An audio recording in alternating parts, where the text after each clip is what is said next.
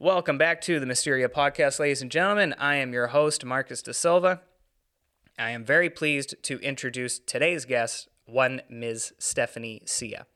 Uh, so, this podcast was recorded back in March or April, and I just ended up hanging on to this podcast just by circumstance, I suppose.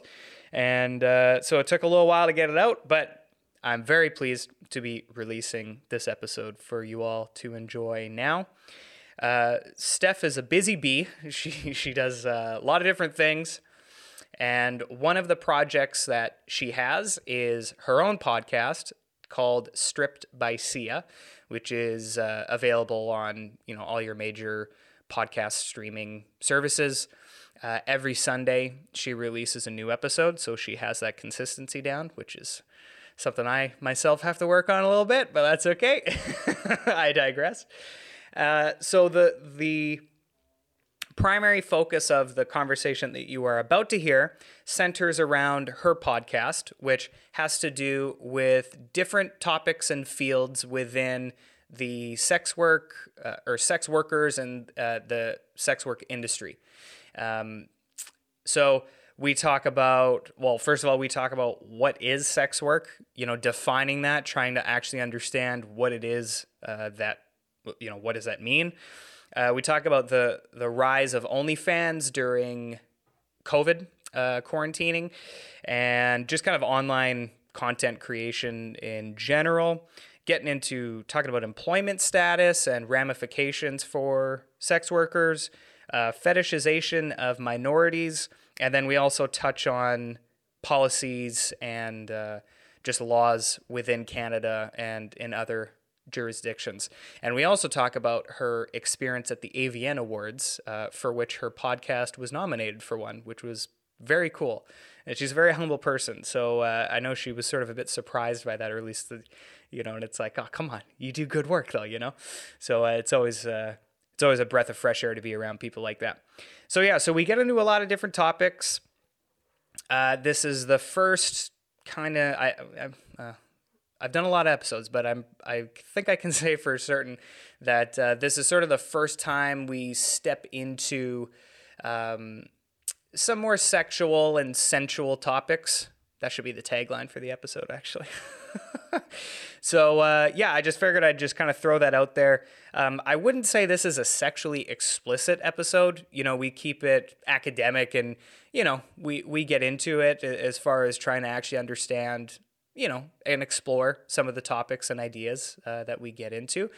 Um, but I guess maybe some of the language uh, is kind of stuff that hasn't normally been said on the podcast. So I figure if you're, um, you know, maybe just listen to it with headphones on instead of a speaker.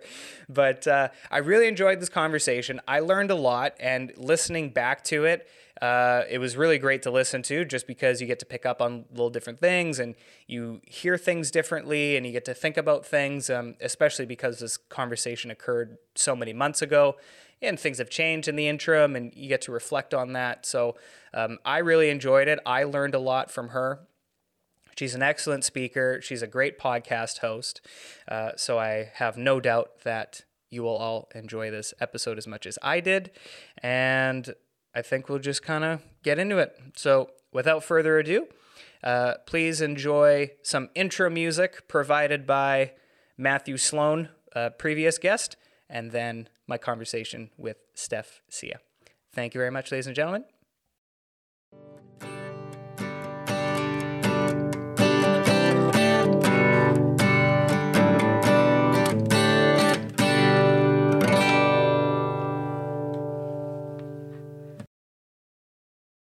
Alrighty, folks, welcome back to the Mysteria podcast. I'm Marcus De Silva, and I'm very happy to be joined by Steph Sia. Hello. I'm like, how do I say the last name again? I'm like, No, want to be that's sure I get it right. That's perfect. Um, we're fighting with the. We're, we're on camera today, but I've been fighting with the, the lighting in here. So if it's if it's not great, my bad. I'm doing my best, but the the quality of the show is there as always. So It'll be good. I hope. that's all. That's all we need. So you're a very interesting individual. You do a lot of different things. You're the host. Well, you're the host of a couple things. Uh, Sia Slurps, uh, which is your YouTube uh, food show. yes. uh, host of the podcast Stripped by Sia. You're a digital creator, you're a pole dance instructor, you're a marketing consultant. We got a whole bunch of stuff going on, all good stuff. All the things, yes. So we're, we're going to get into, uh, I think most of it, uh, which is, I mean, you're a very interesting individual anyway. So I'm interested in you as a person entirely, but specifically, uh, your podcast is fantastic. Thank you. Um, we we had a very quick turnaround, so we were only introduced about a couple weeks ago. Yes. So in that time, I did my best to. Uh, I basically just sampled um, a handful of episodes uh, just to get a feel for what it is that you do and the approach that you take to podcasting. Um, all of which is fantastic, and I think you're doing a great job. And you even got an AVN nomination. I so did. cool, so jealous. Did not know that that's going to happen, but yes, very exciting and very humbled that that happened. So and so, how long have you been doing the podcast for? Yeah, so I've been doing Stripped by Sia since uh, 2019. That was yeah. Oh my gosh. Oh my gosh, that's al- almost three and a half years at this point. Mm-hmm. And basically, I got into that because one, I'm a huge podcast nerd, so I've just Good. been listening a lot back when I used to commute in an office, just listening in, you know, tuning everyone else out. But I knew that I always wanted to start a podcast, um, but I just didn't know what. Right. I had like an idea of like, okay, like I work in hospitality at the time. Um, I work in hospitality. We should do a podcast about like servers and like, sorry, is swearing allowed on the show? Yeah, yeah, all good. Say what you want. Yeah, yeah. I should have said that. No, it's yeah.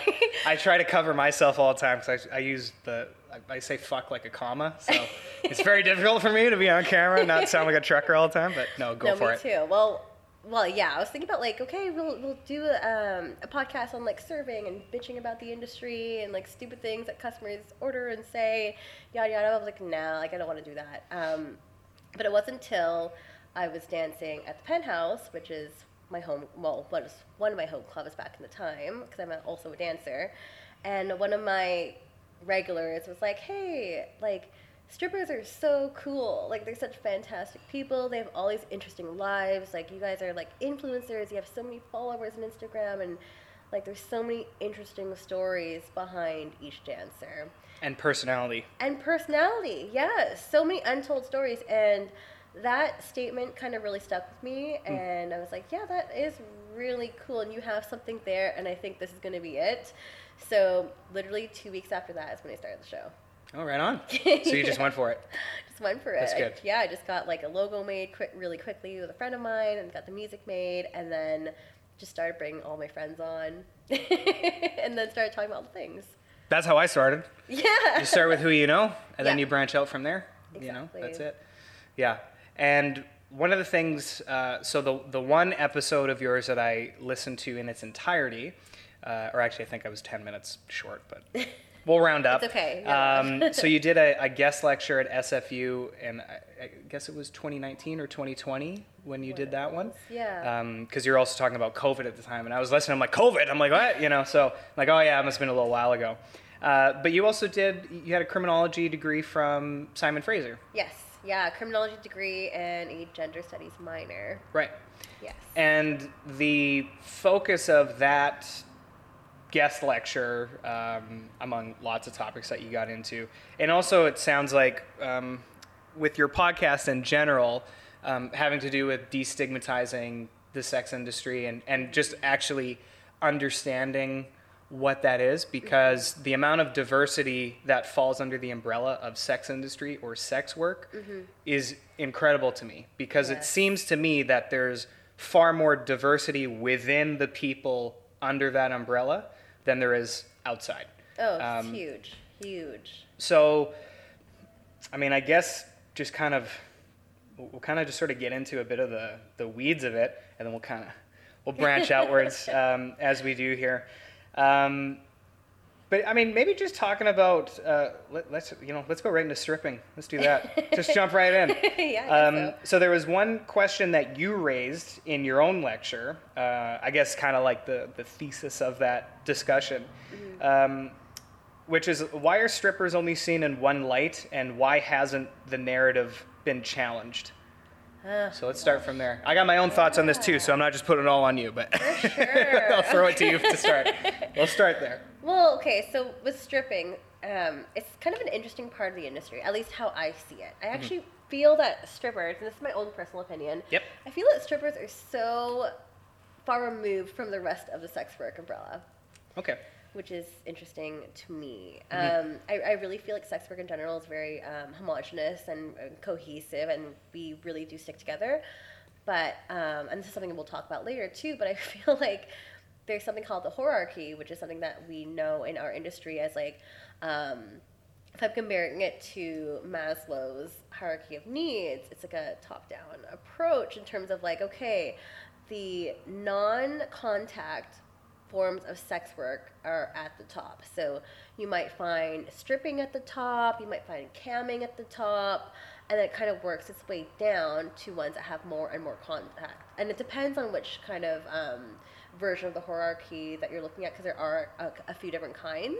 But for Such a funny word too. Yeah. I really like that's a good that's a good one. I like it's clever. But it's good Yeah, though. it's clever. Whoever like penned it there, and there are a few different people that have their own versions of it. But Of course. for example, for the point of this interview, we'll go with say camming's at the top because you have you know a barrier between your screen and your fans and whatnot. And then maybe stripping might be underneath that. Um, so there, there might be some contact depending on the club that you are in. Sometimes you don't have contact. And then it can kind of go down there from other forms of sex work where there is like indoor sex work, and then at the bottom would be outdoor survival sex work. Right.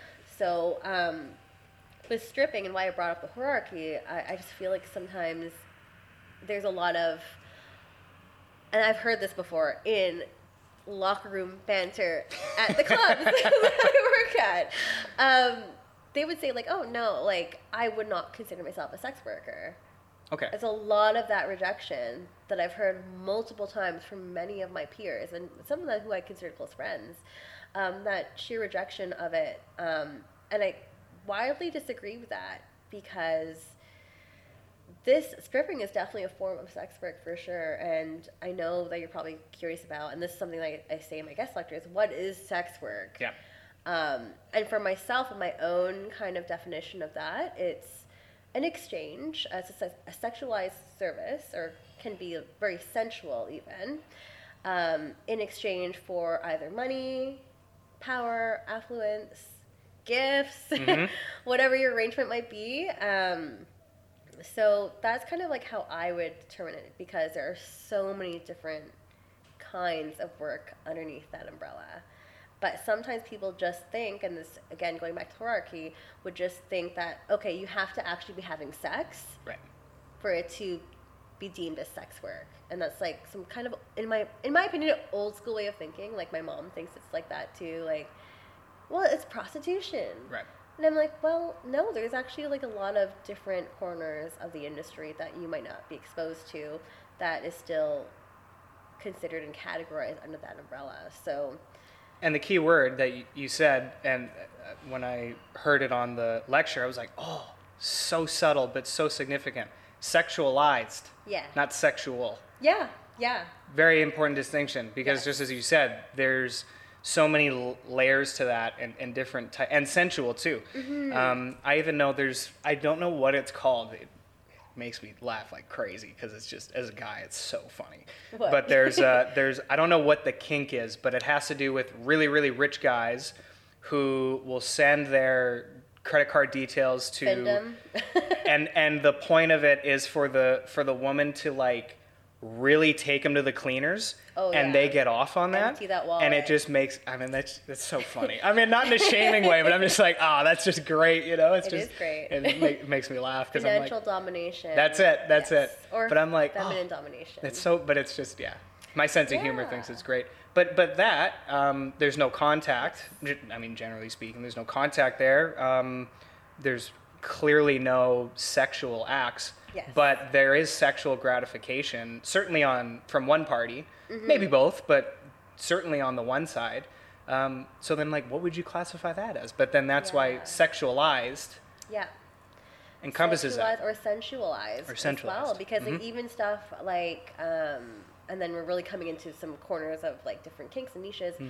cuddling professional cuddling can be one of them as well Yeah, that's that- fascinating. which is Yeah. interesting um, i have a client of mine who has mouth fetish and I'm literally just eating food and seriously. And then the You're like, camera, "Yes!" yeah, That's awesome. great for me because I love eating. I love food. You got a YouTube show on it. It's right up your alley. show. That's it. Exactly. So there's so many different um, areas of sex work that people might not think about at the top of their head. That's right. So, so yeah.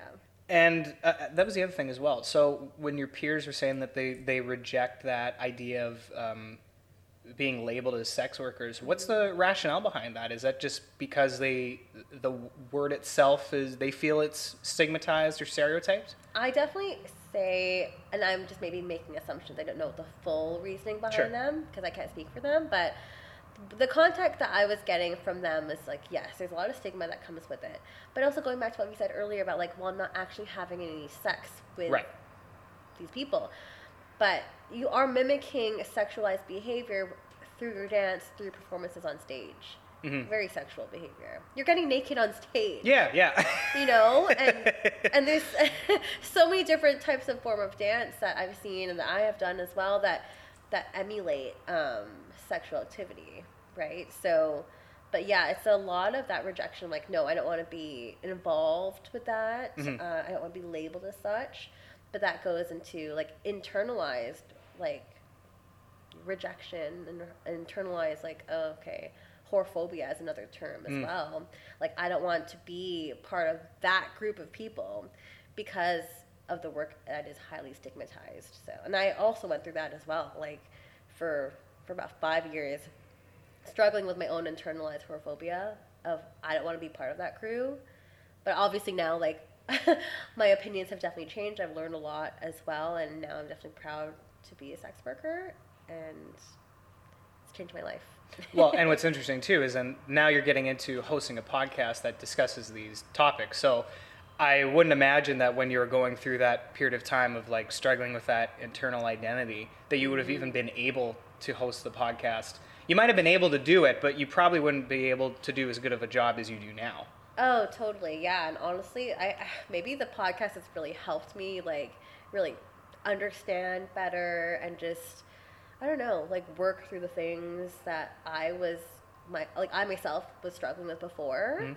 Um, and just have a firmer understanding of the work and how complex the issues that we face as marginalized human beings and that what we go through. So that's why I started the show actually, is because I really wanted to uh, eliminate, or at least as much as I can, Yeah. eliminate and destigmatize the work because, as you know, our work is very, very stigmatized, and people generally don't understand our line of work, and society slaps on these labels, and there's so many stereotypes, as we were saying before, and going back to your question, like there's so many um, negative connotations that come with stripping or just sex work in general that we need to dispel in order for us to really understand like this is a legitimized form of work people need to take it seriously and just see it, it as any other type of job so It's interesting too when it comes to uh, things that make people uncomfortable, right?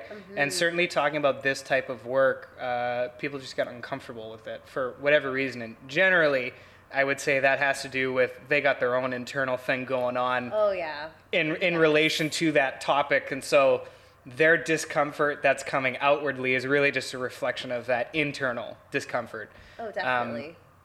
Like even just simple things like like just how many um, like war movies and like kind of taking a bit of a different approach because I've had a number of uh, MACV-SOG Vietnam veterans on. Right. They were talking about off the air, and one of the discussions that um, Roger, the now three-time guest, was talking about with his children was that you know there's actually a time and a place where war is necessary, and like to have that conversation of like, you mean there's a time when killing people is necessary? How uncomfortable you get but it's a necessary thing to discuss.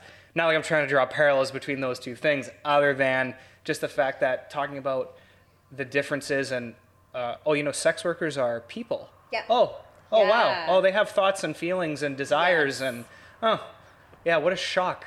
Right? Totally, It's so funny, but it's like, but it makes you uncomfortable. of It's like, oh, people get uncomfortable on things and concepts that they don't understand Mhm. and that's where these assumptions start to like you know pile in and stuff and people will have their own opinions on, on stuff that they don't understand. And it's really problematic when people th- these kind of ideas are kind of being put in place in terms of like people in power, people in legislation, people and Certainly. that are policymakers, oh, yeah. oh yeah. Because you know they don't have any lived experience in the work. Um, they never actually consulted Mhm. with people that are in the work as well. So it's just like, why are you even being the one in charge to make these decisions for us? And why are you the ones that, why are you the ones that are speaking for us and erasing our voices in the process?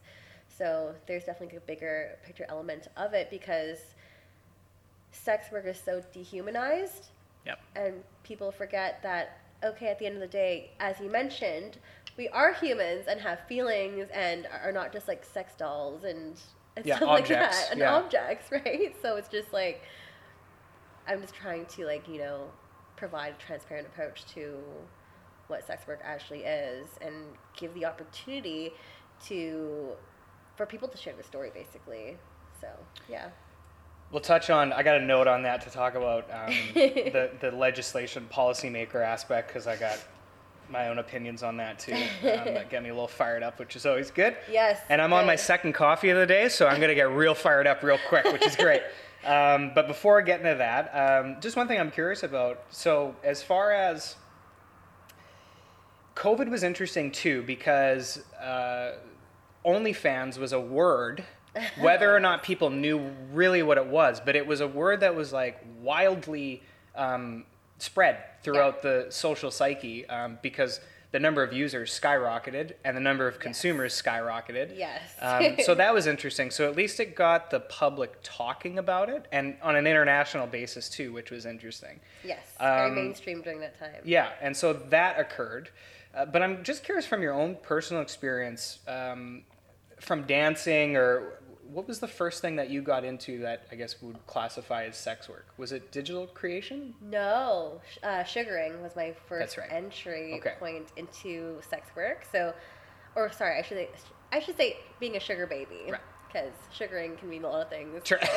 Sure. Not the not the waxing type, Yeah. or the hair removal type, but being a sugar baby was my first entry point. I guess ten years ago now. Oh my gosh, ten years ago seems crazy.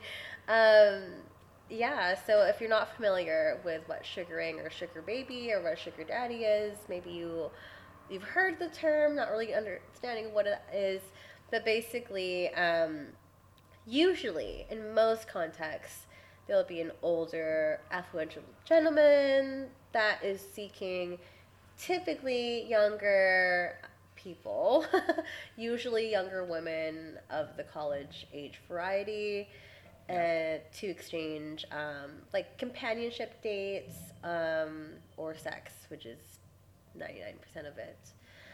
It is. Yeah. Okay, I didn't know that. Yeah. Oh, definitely for Is sure. right? Oh, yeah, absolutely. Okay. And that's not. I don't know if that's a real statistic, but like the underlying elephant in the room that no one ever talks about is the sexual aspect of that. And I was one of those naive people that went on the site thinking like, oh, I'm just gonna go on these dates and get paid, and Right. you know, just do all that. But then no, no one or nothing prepared me for um, was all the messages I would get from all these men saying like, okay, well, what's your rate? Um, how much do you want for this? Oh, that Pay open about date. it. Oh yeah. Oh wow. Oh, okay. yeah. All right. Some were really discreet and would really beat around the bush, Okay. but, but some would be really like, okay, look, I want this, and I want to do this, and I want to see this this many times per week or this many times per month Oh, wow. for this rate. So basically, how I got introduced to that, basically, this is during the age where like Tinder was around and Okay. it just started exploding back in the day when that was during its inception. And one of my roommates at the time, because I had just gone out of this big breakup, was like, "Oh, you should try seeking arrangement. Like, you know, our other, our other mutual friend is on it, and she that's how she got like her boobs paid for, and blah blah blah. And you could get paid and go on these dates." So I was like, "Oh, perfect. Um, I love older guys, so let's do it." Right. Like, literally with the motivation. I was like, "Okay, one, I want to try all the restaurants that I like cannot afford." two I love older guys, and three, I gotta get paid. So I started an account, and then if you've never been on Seeking Arrangement, it's basically you're like setting up like a dating profile. Okay. Um, so you can do like your height, the color of your eyes, the color of your hair, and all this stuff. You can write a description about like who you are in your own words and terms, and you can kind of like um, put in a bracket of how much money you want per month or per whatever. And the same thing goes on profiles that the men would make as well. You can kind of see what their net worth is, and and I don't know how wow. much of that is like fabricated Right, yeah, or of whatever. course, yeah. But they can put that on there, and of course they can write like what they're seeking and whatnot. So, um, I got on the site, started chatting with all these men, and very quickly understood like okay, there's a very very large sexual nature to this, and this is where like I was like, oh, I don't know if I'm comfortable with that, Mhm. but like one, I would like some money, and two, um, I'm really interested in exploring this. So, but for myself at the time, I was really again not viewing that as work and not understanding what boundaries were. I didn't Yeah. have a clue. I didn't have any boundaries at the time because like when there's like a bunch of money being dangled in front of your face, it's like okay, like do I do the thing for X amount of hundreds or thousands of dollars? or do I say no and then, you know, miss out on this Right. opportunity? So I feel like, and this is my own personal experience again, because I just feel it can be very predatory. Right. And um, young girls, and I wasn't even that young, I was like 24, 25, Still though. which is considered Yeah. old on that website, um, which is crazy because they, they really market towards like fresh out of high school. That's crazy to me. It's crazy That it's to me. marketed towards that Yeah. demographic. That's like- that concerns me. They Yeah. literally had a campaign, um, like Seeking Arrangement had a campaign. Um, if you use your like at edu like dot edu email, then you can get a premium account that you usually have to pay for. Seriously, that was like a Oh, thing during man. my time.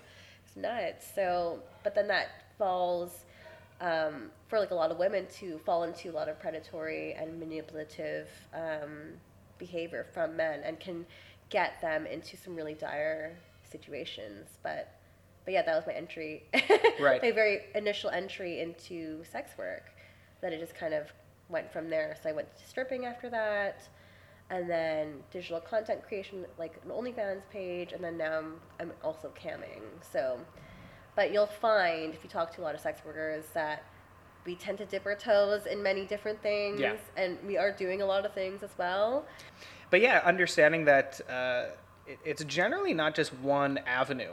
Uh, it'll be multiple, and, and which makes sense though because they sort of lend themselves to each other, like stripping uh, or pole dancing, and then that can kind of get into. You know, you can even monetize an Instagram account off that, or a YouTube account, or get Yes. into camming and OnlyFans and different things like that. So Yeah. there is at least a bit of a logical progression from a business standpoint. And I think that's the emphasis there. Business. Yeah. This is this is work. It's work. Yeah, this isn't Totally. you know yeah. Not just a side hustle, and maybe it is the side hustle for a lot of people.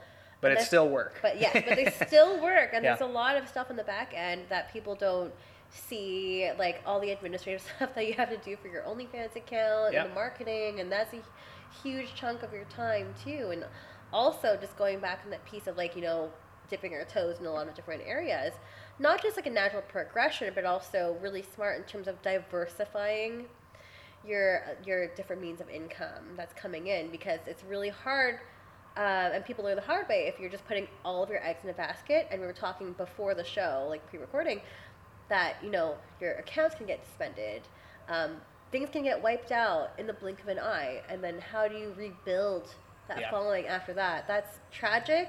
It's hard. It's happened to so many of my friends and i mean knock on wood hopefully not me but it's important for you to yeah diversify um, where you're finding your fans and also just have other means of income as well not just like the one platform and that was a thing that really came up during covid Hmm. as well because like well one a lot of in-person work disappeared Right. Yeah. okay so that just was Yeah, okay, instantly. That was just it. Yep, we're done. We're done exactly, including myself. Like all the clubs shut down and whatnot, and luckily I already had an OnlyFans account for like almost a year before COVID. Um, but then there was a that's why you had a huge influx. And that's why everyone was talking about OnlyFans because like it was a really easy, easy Right. in quotation uh, marks way to make money. Um, but I will definitely say it's not easy. no, no. It, it Yeah. sounds actually quite. Because even when Nadia was telling me about her OnlyFans, I'm like, oh my god, it sounds stressful. Because like I, I'm really not considering I'm in the podcasting sphere. I really don't like that social media marketing stuff. It's stressful to me. I find it just I like hate that stuff too. Ugh. And when I realized how much of it is administrative and um, marketing, uh, you know, because how else is anyone going to find you? Right? They need to know who you are to find you. Um, Yes. because the number of peop- number of users, Oh my gosh. you know, so you can saturated. get get lost So in the shuffle quick, right? Yes. Um, but yeah, just trying to like navigate through that, um, and then having to create content that's consistent and original yeah. you know so there, there really is a lot of different elements to it and then you're also dealing from like an employment perspective uh, i guess maybe more so towards uh, stripping than the online creation but then you get into are you an employee or are you subcontractor subcontract, yeah. so then that opens up a whole can of worms where Yes. you know there's there's uh, financial ramifications to those distinctions Oh yeah, and that's a huge topic as well, especially yeah, on the topic of like employee status versus independent contractor, and that's like a huge uh, topic right now, especially in the world of stripping, because a lot of people actually are still against. You know, I don't really want that. I love to have the flexibility I get from being an independent contractor, and that that is a huge draw um, for those who are in the industry because like, we want to be able to have flexibility in our schedules. We want to be able to come in whenever we want, et cetera, et cetera. But there's also the other side, which I personally like too. It's, like, well, okay, if we can get benefits, if we can have like an actual like paycheck, that's really cool too, and have that legitimization that comes with that. Like that for me in the long in the long run and in the bigger picture is a lot more valuable but yeah, there's still like a big pushback from folks in the industry, especially in, in dancing, that don't want that as well. Um, and I know there's like a big like um, stripper strike, uh, Oh. unionizing um, movement happening right now in California. Um, that I'm hoping to get some people to talk about that in my show because I'm like, tell me what's going on down there because that's something that we're not seeing here. right Yeah, which is Speaking of that, so when I was, um, so I took employment law and uh, final year of uh, law, and so that's when like gig economy. I never even heard of that term until I took the course. Um, so that's kind of what started getting the gears turning for me, and because I've always been interested in, in the industry, like porn industry, and the uh, and, stripping, and just kind of understanding. Um, it, it's kind of like like sort of my vibe towards that. It's it's sort of the dirty little secret that everybody is curious about, but no one will admit yeah. because it just sort of seems to be that way to me. Um, Yeah. Even just when you think about how many people watch that type of content, um, it's uh, pretty much everybody. Um, Yeah. You know, Yeah. so it's like it's something that like we all know, but no one wants to be willing to discuss. And Totally. when we were discussing like from an employment perspective, um, so like that distinction between employee versus um, I can't remember the term, Independent but contractor. independent Yeah. contractor. And there's of course benefits and negatives to you know each distinction. Totally. Um, but it had to do so you know we're studying cases about uh, you know electricians. A uh, couple of really big ones were Uber. Uber had Oh, yeah, in England and Europe too. these really big important cases that actually had pretty pretty serious ramifications um, in other areas. But then that's when I started thinking I'm like, how would this affect a uh, OnlyFans creator or a porn star or um, stripper? Because it's like, are they employees or are they not? And then I started thinking as well, like talking about how that um, Sugar Baby website is literally marketing itself towards these really young girls who Yes. I guess are adults, but I mean, I know, I mean, I'm still an idiot and I'm 26, right? I mean, I was a way bigger idiot when I was that young, right? So when I, when I think about it in terms like that, it's, you know, not necessarily they're at risk, but I come from the perspective of are they really being compensated and taken care of for the work that they're creating? that's where I that's Yeah. where my mentality is. Right. Um, so I'm curious, maybe not necessarily on the actual business aspect, but kind of speaking more towards the, the stigmatization or lack thereof, you can tell me. Um, as the industries evolved, um, or industries that fall under the sex work umbrella, or, or at least the ones that you're involved in that you can speak to, um, how has that evolved over, you know, I guess the 10ish years that you've been aware of? Like, are people more kind of open and understanding? And, and kind of the other layer to that as well is you're Canadian, but your heritage is Asian. And I'm interested in that too, because um, That's a topic. you, you did a podcast um, with Cindy Starfall. yeah. And yeah, that was like great. one of the first things that the two of you got into was Oh, the yeah. the feti- this word. Thank you. Um, particular, well, I, I guess of exotic, Uh, yes, and I hate that word. right? of So- exotic people, aka Asian people. Yeah. So I know I'm throwing like five questions at you lo- loaded in there, but we'll No, we'll pick them apart. So, uh, going on the fetishization aspect, yes, it is true. People of Asian descent. yeah, Um, getting pumped yes. up. All right, big breath. Let's do it. get Yeah. so spicy about this topic. Um, yes, it is true that Asian folks like myself tend to get fetishized by typically cis white men. Unfortunately, that this just it's just fact, um, and it's really problematic because again, based on stereotypes Mhm. that we are submissive, hardworking, all these like typical things that you hear of, but that's also like submissive in the way that we can be manipulated, or some Asian, some people think that Asians are like freaks in like the bed or like whatever in the bedroom or whatever it is. It's just one really disgusting. Uh, two makes me feel really uncomfortable because they only see us as these objects and they only see us for this one thing Mm. and I've definitely had conversations, if you if you can even call them conversations. They're not conversations. It's just very um, I don't I don't ugh. so many words, negative words in my mind that just come to mind. You can use them. It's okay. yeah, it's just really filthy. It's really filthy. It's greasy. It's like very like scumbag. It's a very Canadian word. Yeah. All the Brits and Americans are like greasy. That's right. it's just gross because like the amount of times I've had conversations where people come up to me, say like at the club, for example, and they're like, "Oh, are you Filipina?" And I'm just like, if that's how you're greeting me already, Like even yeah yeah to open. That's your opener. oh, that's your opener. I'm like, oh, this is not going to go Yeah, well. Hey, what are you? What are you? Oh, thanks. Yeah, it's appreciate just it. so gross because they're like, oh well, and they try to relate to you in the fact that like, oh, I used to date a Filipina, or I've been to the Philippines. Have you ever been to Boracay before? I'm just like, this is not going to work. Like, isn't that the same thing as like, oh, I have a black friend too? It's like, Yes. oh my god, what? Why, are, we you saying this? that? Yeah, it's so frustrating. So it's just it's So ignorant. It's so bad. Yeah. It is, and it's so ignorant, as you mentioned, and it's just very problematic because like they're just trying to perpetuate this stereotype that is just like, okay, well, let's just try to get past that, and just why don't you get to know me as person? Because I actually have a personality, and I'm not just um, I'm just not only labeled by my ethnicity. And a lot of times that's the only thing that they see. And this goes along with like yellow fever too. Even not even sex work related, but also dating. I haven't related. heard that term in a, In long, long time, time? that take that's high, that takes me back to high school days. Yeah, Yeah, no, that's true.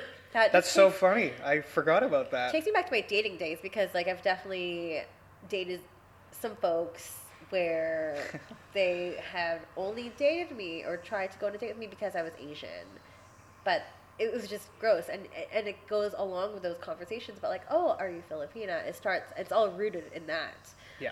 but they're not seeing you as like an individual and you're only What are your hobbies? that. Yeah I'm just like there's What so are many you? to talk about it's two different. so problematic. So yeah, like Cindy and I definitely bonded over that because she's also gone through similar things, and even the word exotic, because that is also intertwined in those conversations Right. as well. That being a problematic term as well, because that's actually like a racist term uh, from back in the day, because to describe black and brown bodies. Yeah.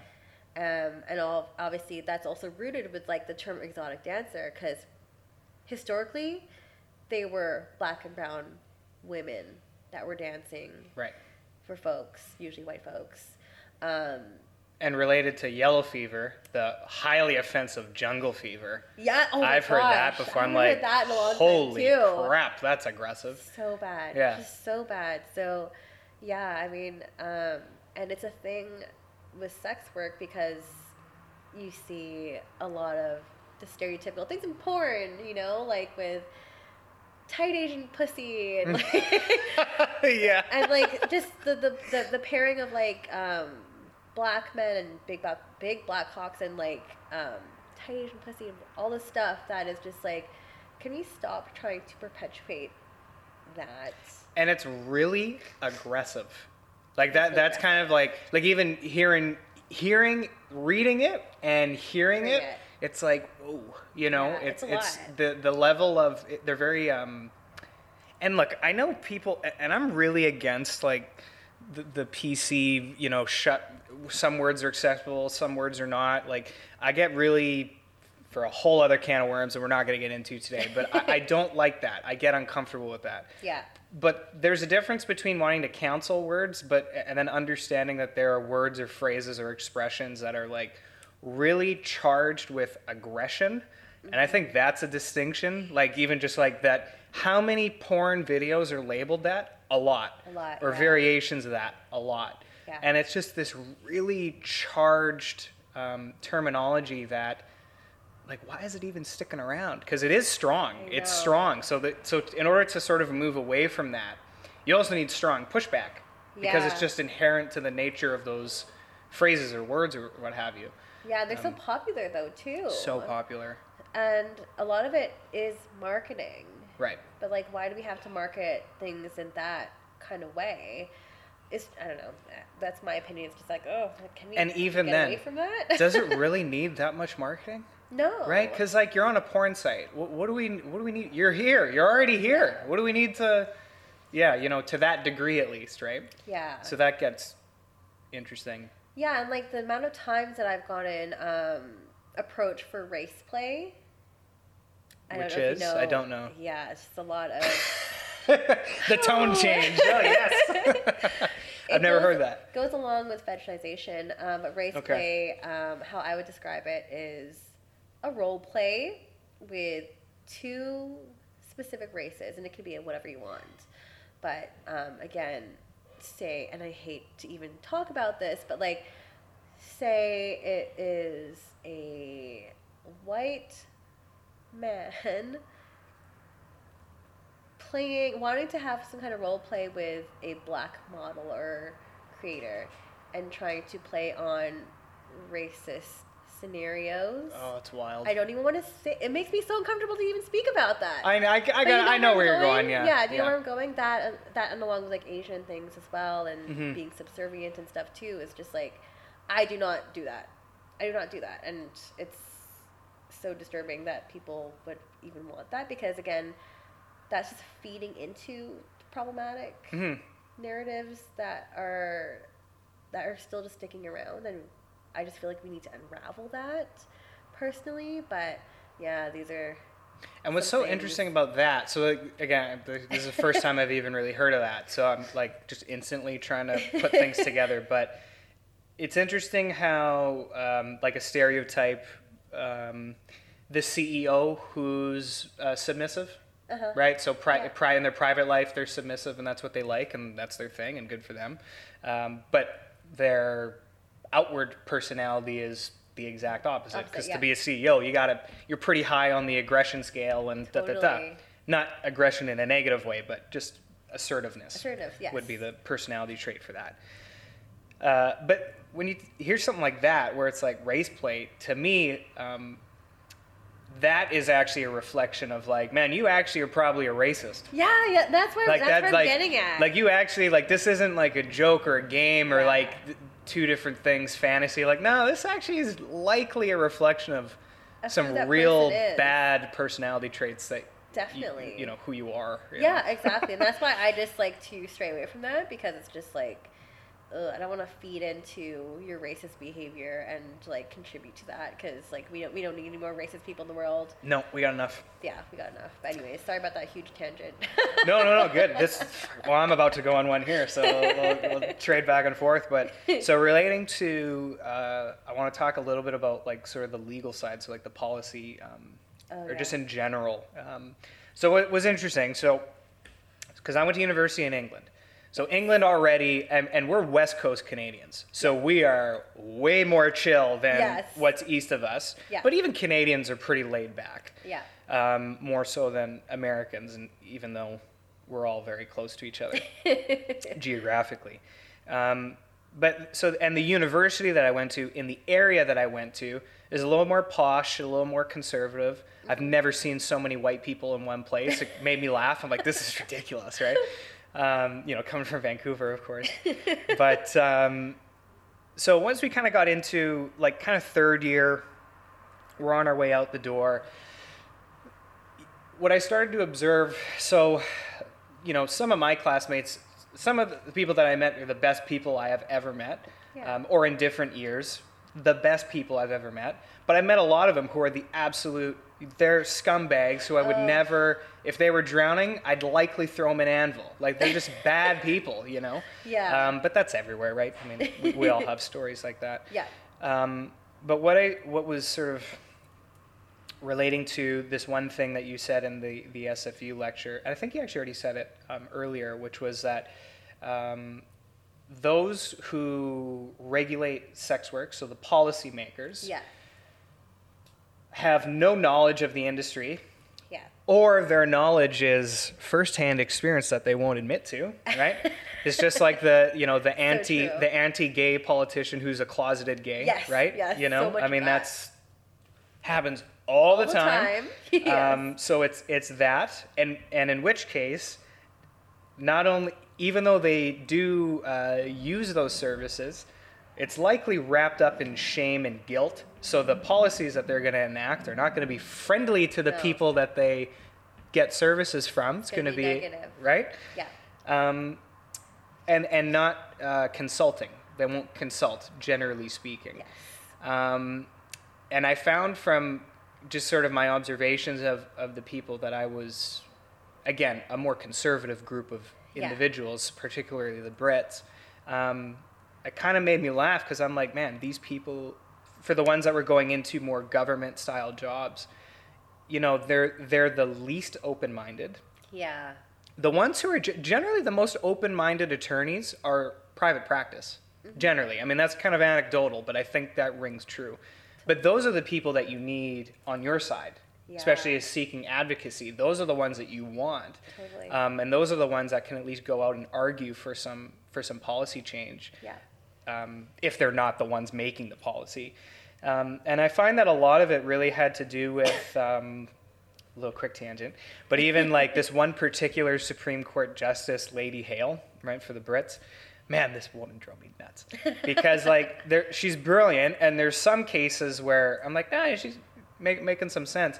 And then there's other instances that I found her bias was really against. She really had a thing against men. Like she, someone hurt her because the, the, the judgments and the things that she would say and her judgments were shocking to me because I'm like, no one's picking up on this. Like I'm in a tutorial and I'm like, why am I the only one upset? You know, this is crazy. Like no one's gonna point this out. Um, but you know, just again reflecting that something happened to her or someone she knows, and and she's in a position of power to take it out on, and and what I would say were very unfair and really horrible judgments on her part. Oh. Um, because my university really had a thing for her, which is why Oh, I can I don't know why like she she was a speaker and stuff, but I'm like, man, if I ever had an opportunity, I'd be like, what the hell's your problem, lady? you know, get that Canadian out of here, you're thrown out. Um, so enough of me rattling on here, but reason I'm bringing this up, I'm curious So, from your experiences firsthand, um, or observations, firsthand observations, and you've had a number of podcast guests um, who are sort of in the advocacy, legal, Yeah. agents, you know. Um, so, I'm curious if you could share the things that you've learned from them. Um, what's the trend been? Has there been improvements in protecting workers, or at least, um, or if you can call them workers, um, stigmatizing? Uh, just kind of give us the temperature gauge of, Oh, of that gosh, side. It's cold. Great, next cold. question. it's yeah, it's icy for sure. Mm. Um, so in Canada, Bill C thirty six is right, yep. the legislation that we have here surrounding sex work and prostitution laws, and that's icy cold. That was 36. Yeah, 36, 36. Yeah. you got it. Um, and that was, again, introduced during, uh, when was this, 2014? When uh, Stephen Harper. I was around? to say, I'm like, eh, that sounds like him. Yeah. Yeah, yeah, yeah. sounds like his, ear. Conservative. Yeah. Yeah, and you'll soon notice a trend here, but conservative government introduced that. And he was um, quite conservative. Yeah. Even by Canadian standards. He actually was Yeah. fairly conservative on, Yeah. on some on most things. but- very conservative and i no actually like i actually think that this law even preceded that but um and no don't quote me forever on these Sure. ones i'm so bad at the, my, my statistics but um yeah so this is basically like the nordic model so a lot of like Okay. scandinavian countries would also adopt this as well but criminalizes the purchase of sex um, which is basically trying to push for the um, That's a description? yeah So what does that mean? It's partial. sounds very vague. Yeah, and that's the thing. oh my gosh. Paying for sex? what the hell does that mean? That sounds vague. All the laws are so gray. Yeah. And they make it purposely hard for people to digest the information. But Well, and for the politicians to dip in there too. And that too, because like no one freaking understands this stuff. So. Call me cynical, but I don't know. I don't know. I'm just, I might be onto something. it's basically an end demand model. So by trying to criminalize the um, purchase of sex, they're trying Okay. to eliminate sex work as a whole. But we all know that doesn't work. It Mhm. actually just pushes the work further underground, Right. which um, endangers sex workers because they don't have places to one advertise. They don't have any filters or, uh, or ways to filter out their clients, so putting them more in harm's way. Um, it even prov- like provides barriers now to entry in terms of like setting up a bank account, really um, Yeah. What do you do for a living? Ugh. yeah, Yeah. Right. stuff like that is already like nope, nope, nope. It's all red flags for them. So even stuff, yeah, like opening up a bank account or finding adequate housing can Mm-hmm. be really impossible for sex workers. So that's one thing. Just here in Canada, that's one thing. Um, in the states, you know something like Fosta Sesta, which is introduced. Uh, Say that again. Fosta Sesta, which Never is fighting uh, um, fighting online sex trafficking act. Fosta. Um, SESTA, Stop Enabling Sex Trafficking Act. So again, another thing here, they're trying to stop human trafficking or sex trafficking, but the big mistake there is that they're trying to they're, they're basically conflating uh, consensual sex work so you know things that we are choosing to do we are choosing to do this work with exploited persons Ah, and that is always on their political agenda yeah. they just loop us in with people that are exploitive and that Politicians love that word. Come, uh, what do you call it? they love it When they're running. Yeah for um, office. yes yes. Campaigning. campaigning i was like what's that word Oh, boy. we need more coffee Two coffees, yeah, they clearly are not working. Yeah. yeah it's always That's like an emotionally charged word. Yeah. Yeah, so it's really problematic because again, uh, no one's consulting with us. um, no one's ever spoken to any of the sex workers about this kind of stuff. and even to ask who's there is a huge huge difference between um, where we are right now very close to at least east van Uh-huh. where there's you know women who are clearly being exploited there's drug abuse there's i mean Yeah. it's that is a street walking in that regard is a far cry from these other avenues and you want to lump them all together. Nah. Yeah, but you also be, you have to be that. careful with that too because a lot of outdoor sex workers don't have a choice in terms of like it's survival sex work for them. Right. Though too, so they are like that is only work that they can do for a considerable amount of Mm-hmm. So we have to be careful in terms of like not eliminating those people and limiting those voices because they're still very much a part of our community and are also going through really shitty circumstances as well. Mhm. Um, but yeah, like it's it's in terms of progress. Right now, the Canadian Alliance for Sex Workers is trying to unravel and challenge Bill C 36 because that has been in place for a long time and it's severely outdated. And they're actually deeming that as unconstitutional. Oh, okay. Yes. Yeah. So that is, uh, but of course, with any kind of like law and That's gonna take a while. forever. yes, you know, you know, it's gonna take a while. Like constitutional election, that's going to take a while. Yeah. yes. So they've started working on that since I want to say end of 2021. Okay. Um, but there is progress in that front, so I'm trying to be hopeful. And there's a lot of people within the alliance, that, a lot of um, nonprofit organizations that help benefit and support sex workers that are behind that. I think it's about 40 groups across Canada that are really trying to push for this. So I can speak to that at least um, in terms of like, okay, we're hopefully going to get somewhere, but again, we don't know how long it's going to take because that stuff takes forever. Yeah, exactly. Yeah. So I might be backtracking a little bit, but I th- still think it's sort of in the same vein. But because I just conversation moved away from it, but I just want to quickly bring it back because I was curious about it. Um, so when you were saying like just the the sugar baby aspect of it, um, how so much of it is in exchange for sex, sexual acts, Yeah. um, in, in just that plain a term, uh, which I, you know, I always thought that was escorting. Yeah, but okay, yes. So Yeah, so you already know where I'm going. Yeah. So what?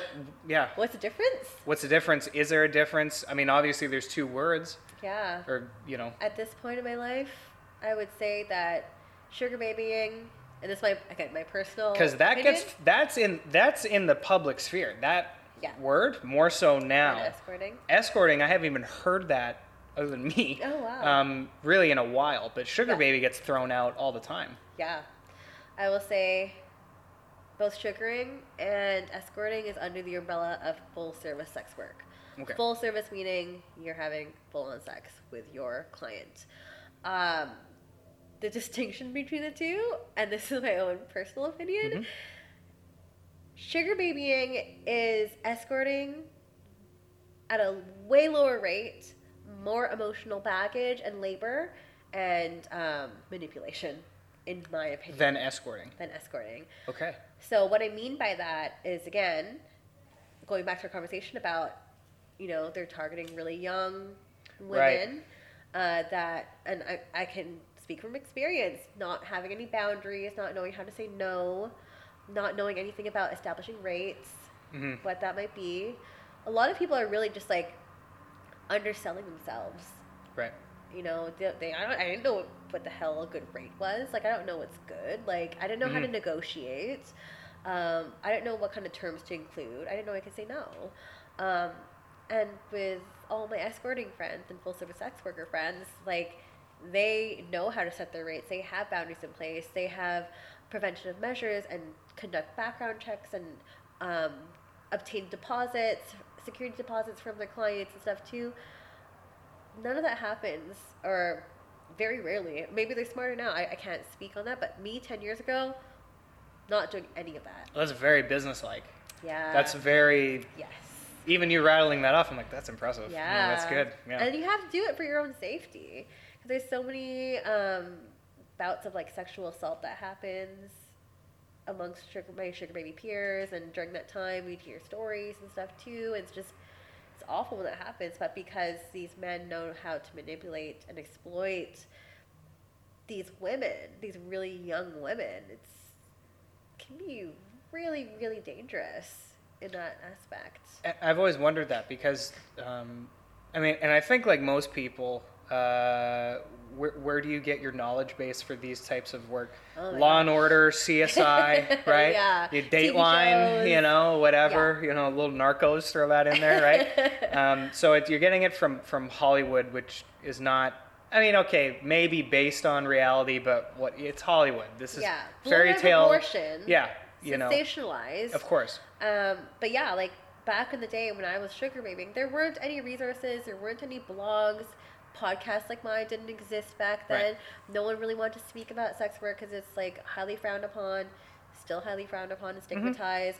But there was no one wanting to speak about this, and there was a lot of gatekeeping back in the day too, in terms of like people not wanting to share information and Okay. stuff, and wanting to protect their own assets and like their um, their clients and what their regulars and whatnot. So I feel nowadays it's the opposite. There's a lot of Okay. information available. There's yes, podcasts like mine. There's a lot of blogs and stuff like that that's readily available and free. But yeah, back Right. then there wasn't anything. That makes sense though, because I mean that's reflective of more of an underground Yeah. aspect, whereas now it's the culture's changed because it's Yes, it's shifted. it's got room to breathe. Yeah. Yeah. It's shifted a lot, so it's really good to see that kind of being out in the forefront a bit more. hmm But yeah, it's uh, it's it's changed a lot at Right. least. Yeah. We're doing good on time, um, but I kind of want to, with the rest of the time that we have, because there's a couple things I, re- I really want to get into. There's so much. um, yeah, because there's just no. I mean, we're doing pretty good job, pretty damn good job covering a lot of different things, which is great. Um, I had a, a personal story that I'll, I'll maybe we'll do that after because it's not it's not the most happy thing. Actually, no, let's do that now. We'll end on the happy thing. So I want to talk. We'll end with. Um, I want to talk about your experience with the AVN because we Oh, met, yeah, we yeah, mentioned yeah, it. yeah. Yeah. Um, but we'll I kind of just really want to know about it, how that was. That's so so cool. For sure. Um, so we'll end with the happy note. So kind of go for a bit of a, yeah, whatever. It's annoying. Um, so this, this has been bugging me lately, and uh, I wasn't really sure uh, where to bring it up, but I'm like, ah, this might be an okay podcast topic actually, because it's also related to some of the guests that you've had um, on your podcast. So I'm just kind of, and I think for the listeners too, it'll be good because uh, talking about domestic abuse. Uh-huh. Trigger Um, warning. yeah, you know, it's something that I- everybody has.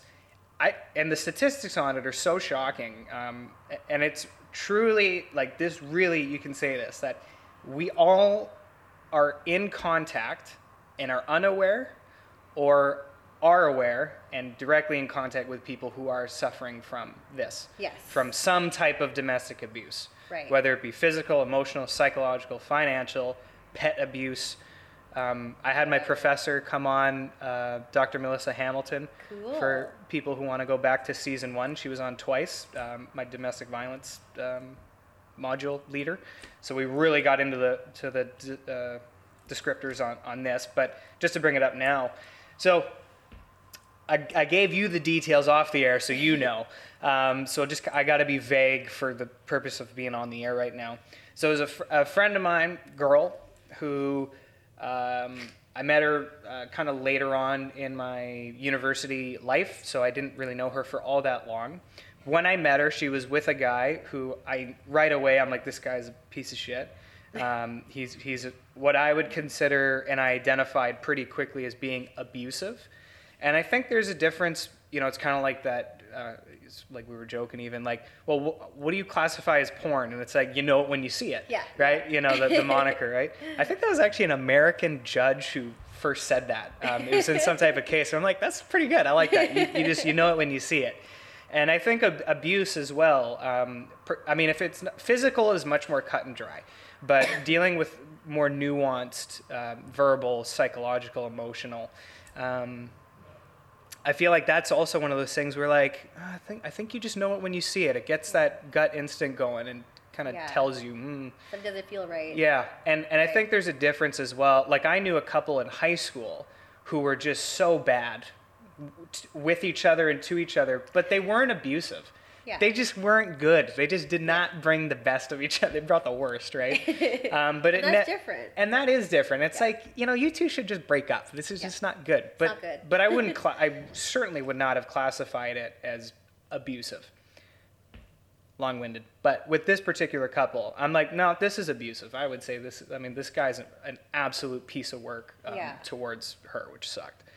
Um, so whatever. I mean, you know, you're in a situation where how, as a friend, um, and even not as a friend, even just as a, a passerby, do you say something? How do you say something? What What do you do in that situation? But whatever, life goes on. COVID happens, and to my knowledge, they were together for a very long time. Like most abuse and abuse uh, victims and their abusers, right? Trapped inside, and the rate of domestic violence skyrocketed Skyrockets. over COVID. Right. You know, it was the underlying pandemic, um, which was heartbreaking. And so I didn't see her for a long time, and then I saw her again. And when I saw her, I'm like, holy shit, this situation deteriorated rapidly. Yeah. Um, the, the, the, what I would have considered likely abuse, but kind of closer to the line. Then when I saw them again, I'm like, "Hey, this is way down the line. I mean, this is like cut and dry. Like you're a scumbag, and it's taken everything in me not to break your face because it's just like all the anger and all the protective instincts that I have to just smash your face. Yeah. Um, you know, I had to bury it and just like bury it. Don't, don't, you know, because I'm like, yeah, yeah, it would have, it would have been ugly. Yeah, it would have been ugly.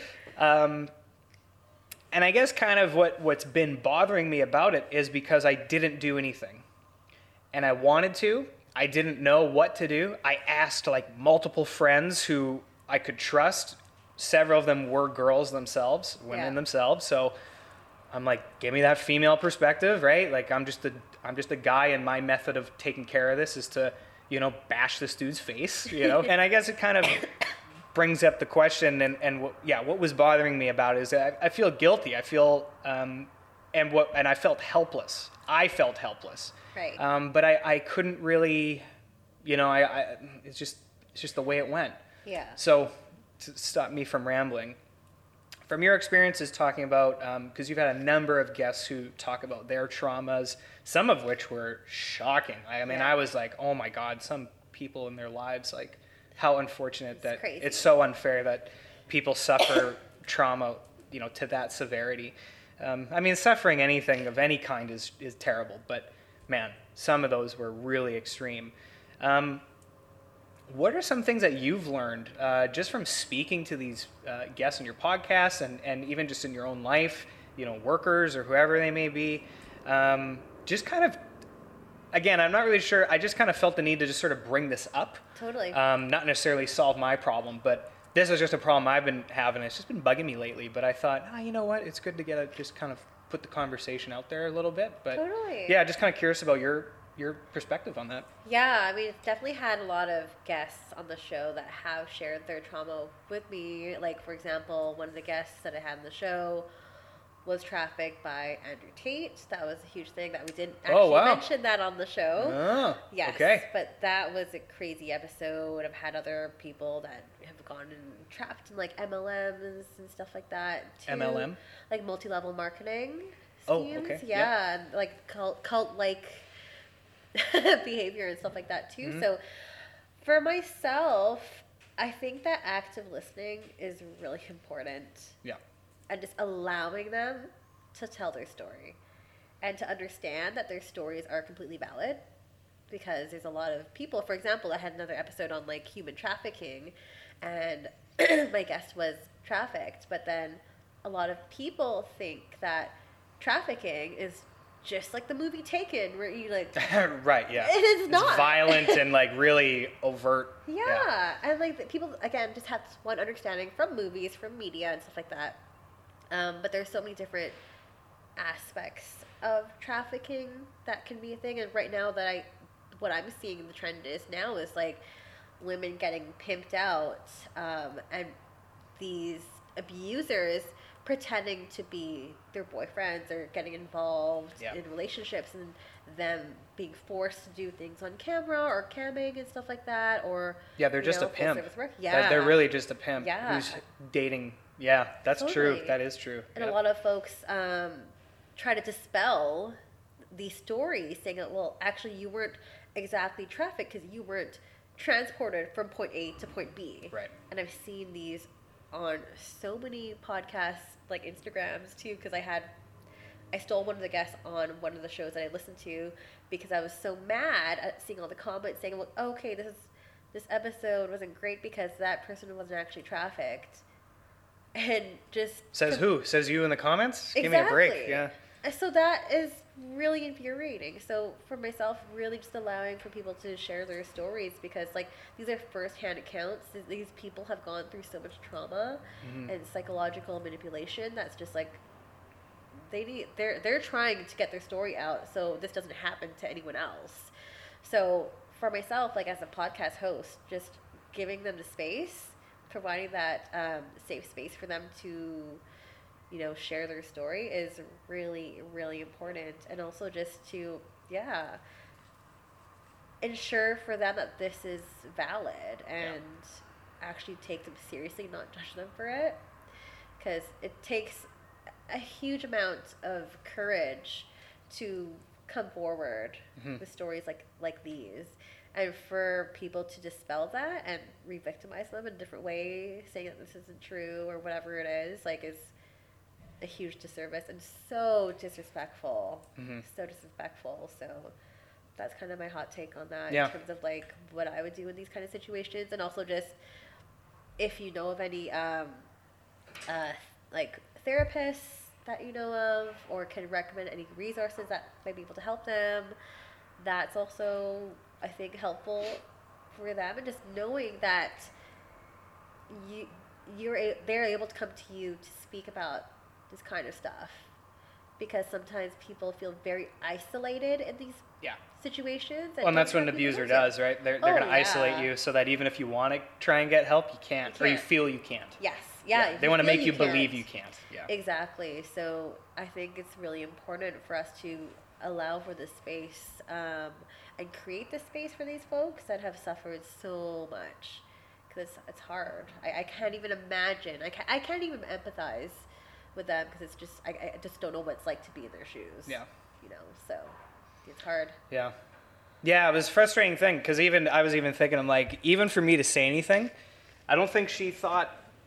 I mean, I have it on good authority um, that uh, she does not think, or she's so um, down the rabbit hole of uh, her. Per- yeah, her perception is so altered that um, yeah, there's no way to kind of break. And and the problem is, is you can't you can't crack that nut. It has No, to break from the inside. Yeah. Yeah, that's really hard too because like they've been conditioned That's so yeah. strongly to be like, okay, I don't deserve anything Yeah. better than this person, Yep.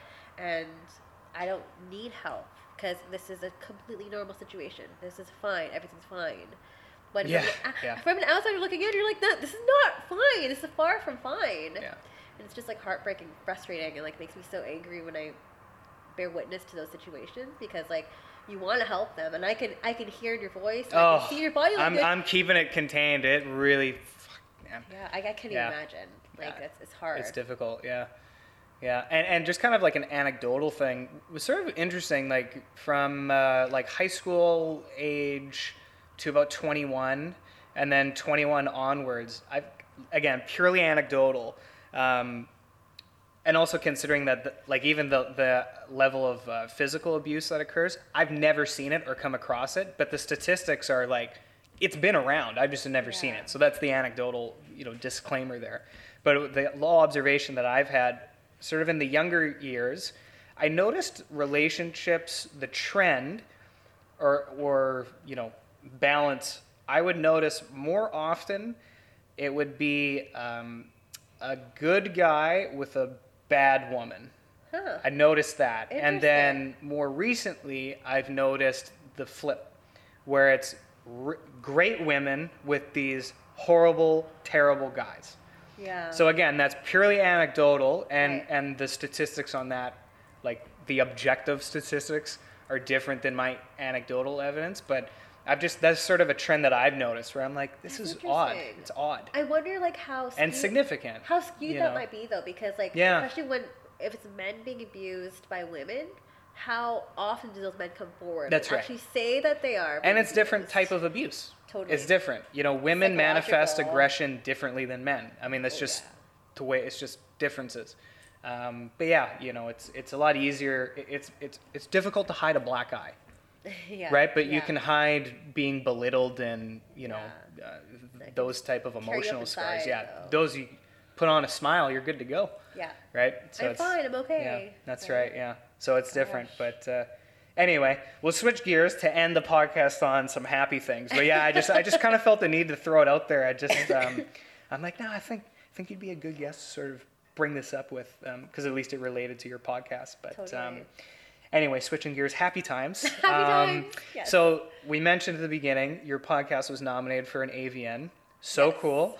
Uh, I just really want to hear about that experience. Yeah, Well, that was wild. So. and uh, unexpected. And unexpected. I'm- Always fantastic. I'm still shocked and humbled that that even happened. So, yeah, it was December um, of last year, so December 2022. Um, I knew that the AVNs were coming in January. It's always a big time. January is always like award season in the adult industry. Mhm. And I had no intentions of going to any adult industry related events. For Have you have you ever been? I did go to one last year. It's called the YNOT Reunion. YNOT is uh, another adult platform company um, that I did like a B two B conference for them just to like learn more things about what's happening in the industry and whatnot. Um, XBiz is another big one that happens uh, a few times a year in LA and Miami, which I'm going to, and Berlin. Ooh, cool. But yeah, there's a, a lot of industry events that Yeah. happen throughout the year. AVN including in that conversation because it's huge. It's a huge convention. If you don't know what That's AVN right, is, yeah. Adult Video Network. It's basically And it's long too. Isn't it like a week like or two? week, Yeah, yeah. it's something like that. And I'm like, man. You see those wild. the, their Insta the porn star Instagram accounts. I'm like, how long are they here? You know, there for right? It's It's like but five crazy days of madness. But yes, it was like what mid December, early December. I can't remember. But one of the PR people that I work with, um, I got added at in a tweet saying, "Congrats to Stripped by Sia for their um, A- 2023 AVN nomination for Best Adult Podcast." And I'm just like, "Wait, what?" fist pump. Yeah. Yeah, I'm just like, excuse me, what? So I like look on the AVN website and I'm, my name is there, and I'm just like, what is going on? This is wild, so cool, um, huge category, but just so cool in the fact that like I was even nominated and included with amongst like so many podcasts that I look up to and listen to on the daily. So I was like, wow, this is really surreal. It's actually happening. So, so that happened, um, and that was really exciting. And then I was kind of on fence because I was like, oh, should I attend? You were on the fence? Oh, come on. I Oh, dude, I would have pushed you over immediately. Go, go, go. This is awesome. Well, it was like the Very week. cool. It was right after Christmas and New Year's, and I'm just like, Oh, okay. So quick turnaround. financially Yeah, of like the holidays, and I'm like, oh my god, do I? How much is it going to cost and stuff too? Because there's also a pretty penny that comes with attending a lot of these conventions and award shows and stuff like that, and that's a really a very real thing. And it also happened the, the week of uh, Consumer Electronics Convention. Okay. So like the hotel prices were just like out Oh of yeah, of course. But of course, yeah. Scam, course. scam. So, scam. so that happened, but in the end, I decided to go. Got a flight out there. Went for like, arrived on the Friday, I left on the Sunday. Basically, I was there Okay. for like thirty six hours. Right. Which was crazy, but it was really cool, and I kind of documented my experience in like a bonus episode that I did Oh, because I just was like, I feel very overwhelmed. I'm coming here by myself. Like I don't And know what to it's- expect. From from what I've seen through social media, it seems like a very overstimulating environment. Yes, Yeah. it's really crazy. it's wild. It's like over the top. Like there's music, there's all these DJs everywhere. There's so many lights, so many rig lights because there's so many of these like adult platforms and subscription platforms Right. that you know the the cam models that are there are just like streaming live and stuff. And then you're like, uh, you're in the presence of all these major, major, major Yeah. porn stars and talent and stuff as well, and just uh, huge, huge adult um, production agencies like Brazzers and like uh, LetsDoeIt and stuff like that. So there's like a lot of things going on, a lot. So I went to the convention, and there's also the Internet Expo, which is in alignment with AVN, but that's more on the B2B side. So I went to Okay. go attend some of those seminars and um, some of the talks that they had as well. And then, yeah, the um, awards were crazy.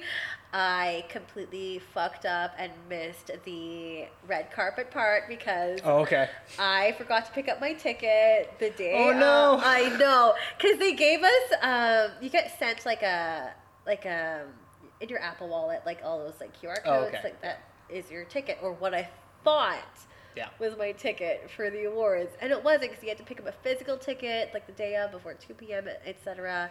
And I was I forgot, and then I'm just looking looking at my stories. And then I'm seeing like all my peers like on the red carpet like at that moment. And Right. Yeah. yeah. I'm You're like, just uh oh. like, yeah, and my heart just started like pumping really fast, and I'm just like, oh my god, oh my god, what? Okay, oh, I, I like totally screwed up, and I started reading the fine print on my ticket. Anyways, I basically did not do my hair. I did five minutes for makeup. Hopped in an Uber, crying. it was bad. And I was like, why would you don't let me in? I don't have a ticket. I'm gonna be so embarrassed. Like this whole reason I came here is for the award show. Yep. Um, and anyways, I get there, jump through hoops to get in and figure out the ticket situation. Be like, oh no, it's fine. I'm like, I'm nominated. Like, I'm nominated. I, I'm, I'm part of the show and all this stuff. Anyways, I, I made my way in. It was fine. And the awards ceremony itself was just like really cool. It's basically the AVN Awards, how I would describe it, is like the Grammys or the Oscars of Yeah. porn. Oh yeah, yeah. Yeah. It's the, that's the biggest one, right? I would definitely say it's the biggest one. There, there Yeah. are other um, So I think it's X, well. XBiz. Or? XBiz has their Yeah. awards that same month in January. There's also, uh, depending on what area of uh, the adult industry you're in, there's also the Right. YNOT Community Awards in October, which is now moved to August, and there's also the Trans Erotica Awards that's actually happening at the time of recording right now Okay. as well. I think it's tomorrow. But yeah, there's a lot of different awards shows and stuff you can go to. But AVN's definitely the biggest one for sure. And it's like the lights, um, the gowns, the sparkle, like everything is really very surreal. Very surreal. And of course, the podcast category was the very last category Yeah. of the you night. got well. At least you got to sit through the whole thing. But no, it was cool. Like they had Kehlani come up uh, as their musical guest. They had another musical guest I can't remember the name of, but it was really cool. And there was a lot of interesting production and celebration as well, um, and historical wins that happened that night. They had um, oh my gosh, I can't remember her name now, but they had the first black uh, adult performer for women win the award for like best female performer of the year, which was really cool to see that. It was really cool to see um, more more trans inclusivity embedded into the award show as well. And also um, opening up the space for independent creators as well. That was Okay. also like really interesting to see because a lot of the times they focus on adult production, major production, um, mainstream kind of talent. But right now in this space, we're seeing a lot of focus on independent creators and people that are doing their own stuff and OnlyFans or whatever. So it's it was really a, a very very cool, well done experience, and I had the time of my life there. It was awesome. Oh, we're happy to hear it. And your podcast is great. I mean, I, Thank I. I'm happy now that I know about it, so I'll be able to I'll be able to listen to more. But um, and that's kind of a good place to stop for today. Perfect timing. A few minutes to spare because I know you got to go. But just want to say thank you so much. It was lovely to meet you. Lovely to have you on the air. Likewise. And uh, hopefully we'll uh, do this again soon. Totally. Thank you so much for having me. This is a pleasure. So weird to be on this side of the mic, but I had such a great conversation. It's great. Thank you. Thank you.